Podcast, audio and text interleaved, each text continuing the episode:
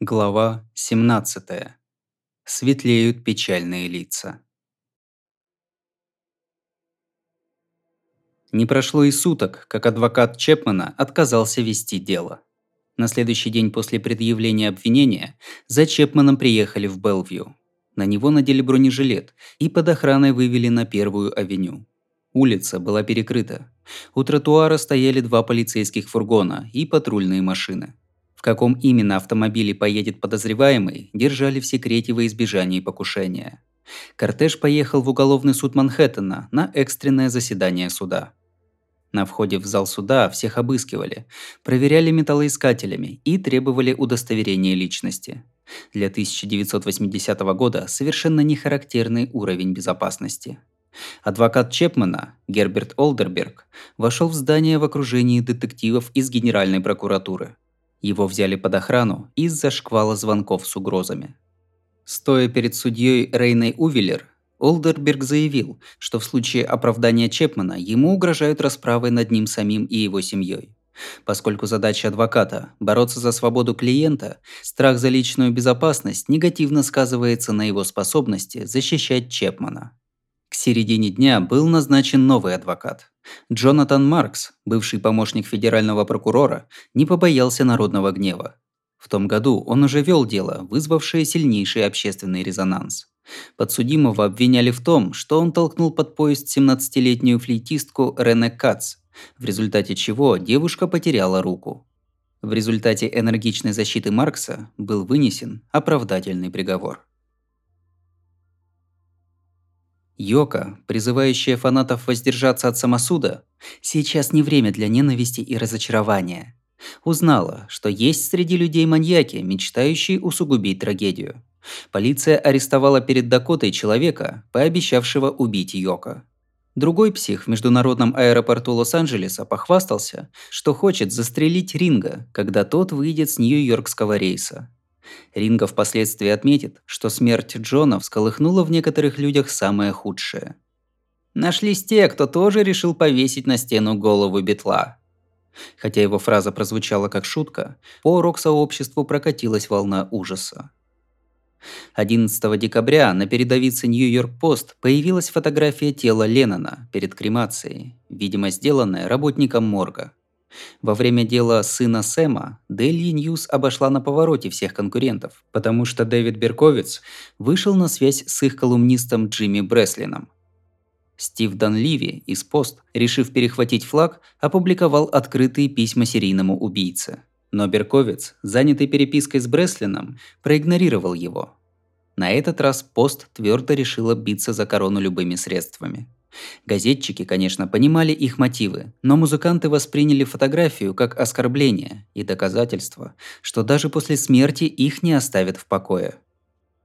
В первые же сутки после смерти Джона Пол нанял двух охранников проверять всех гостей и патрулировать участок, даже если никого из Маккартни не было дома – Мудрое решение, потому что в 1984 году британская полиция арестовала заговорщиков, которые якобы задумали вломиться в дом, похитить Линду Маккартни и потребовать выкуп в размере 12,5 миллионов долларов.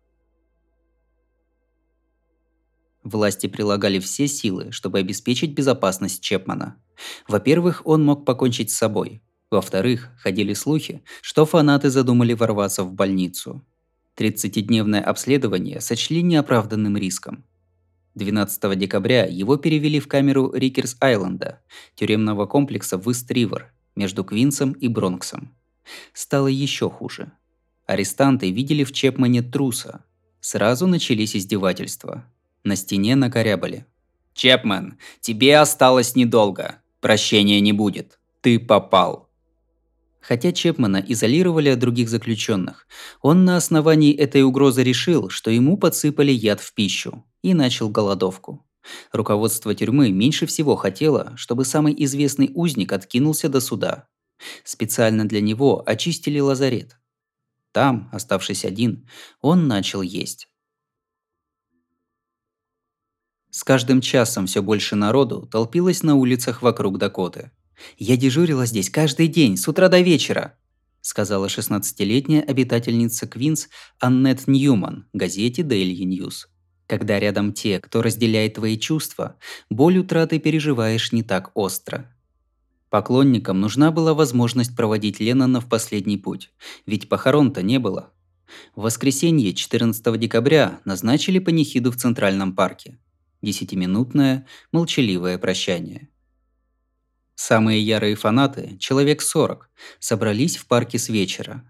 Ночью температура опустилась до минус 5 градусов. Они сидели на холоде и вспоминали Джона. Когда встало солнце, начали подтягиваться люди. Их собралось под 100 тысяч. Торговец цветами Филипп Атлас расположился на западной 72-й стрит с двумя тысячами маргариток. Фанаты, стоя на газоне, держали в руках цветы и горящие свечи. Подъехал грузовик с колонками, и полчаса над толпой звучали песни Битлз. Еще полчаса все отрешенно слушали классическую музыку. А потом все смолкло. На людей обрушилась невероятная тишина. Народ стоял плотной стеной. Кто-то смотрел вдаль, другие смотрели перед собой. Некоторые молились, думали о Джоне, его печальном конце жизни, его мечтах о мире. Там, среди толпы, всем было тепло и уютно, несмотря на декабрь.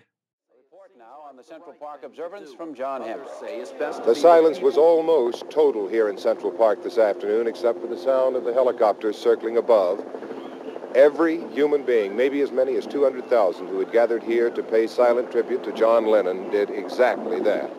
There was not even the sound of a dog barking or a baby crying, which frankly was in evidence just before the tribute began.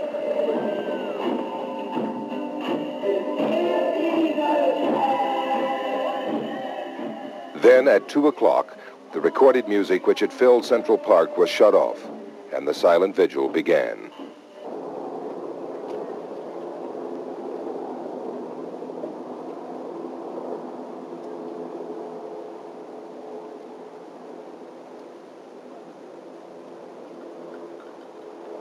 The silent vigil, the prayers for John Lennon's soul, as requested by his widow Yoko Ono, ended after 10 minutes, as did simultaneous tributes around the world. I talked with some of those gathered about their thoughts during the silent period. A little bit of my life died with him today. I um, prayed for his soul, as Yoko asked.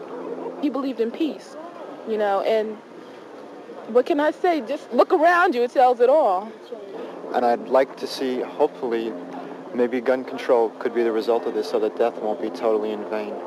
I was also more curious about little ones really knowing who John Lennon was, how much of his impact from the 60s went back like to eight-year-olds and, you know, nine-year-olds, if, if they still knew who he was. At the silent period, I thought if he were here, he'd be happy, you know.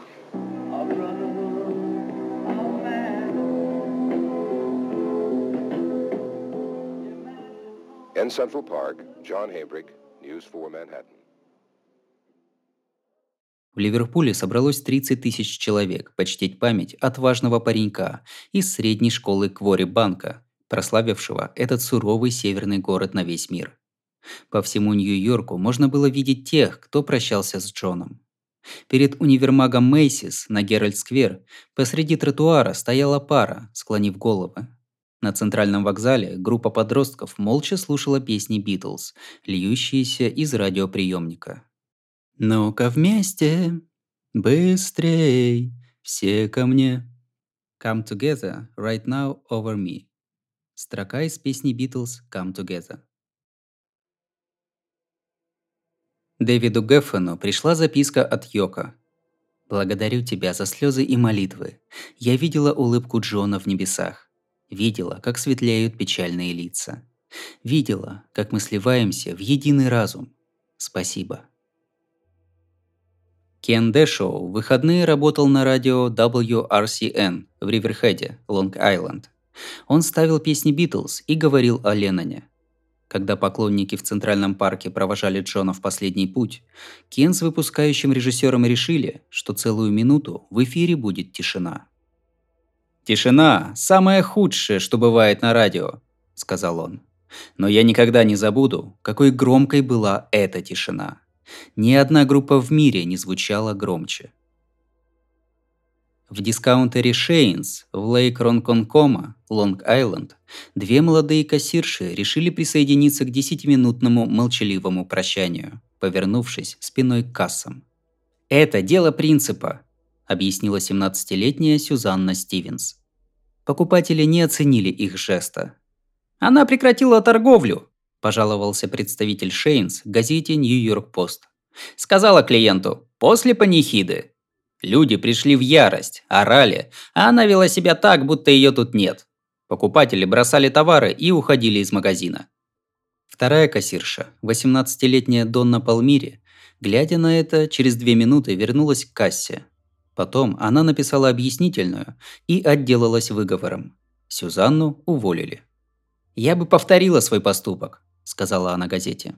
«Таковы мои убеждения». Адам в Центральном парке присоединился к людям, поющим на эстраде «Come Together», «Imagine» и «A Day in the Life». «Нас всех раздирали эмоции, но все в той толпе разделяли наши чувства», – сказал он. Когда люди начали расходиться, с неба посыпались крупные снежные хлопья. Я не верю в высшие силы, но казалось, что наши переживания вызвали снег. В последующие недели Адам не мог слушать Double Fantasy, и в принципе музыка Джона стала восприниматься совсем по-другому.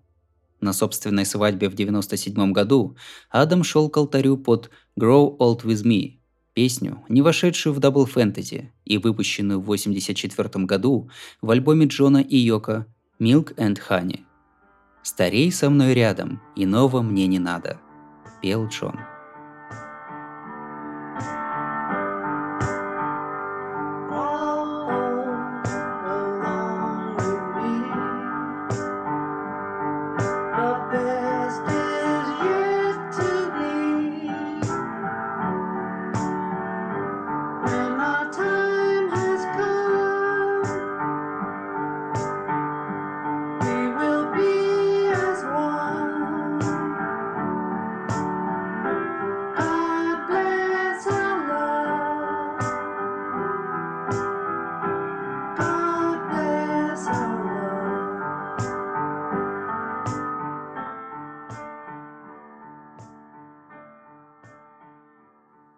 Пока фанаты распевали песни под окнами Дакоты, Эллен Чеслер с мужем у себя дома слушали Битлз. «У меня, кажется, не было ни одного альбома», – сказала она. «Только подборки, величайшие хиты». Весь дом переживал за семью Джона и за собственную безопасность. Теперь все знали, где живут Ленноны, что сулило неприятности.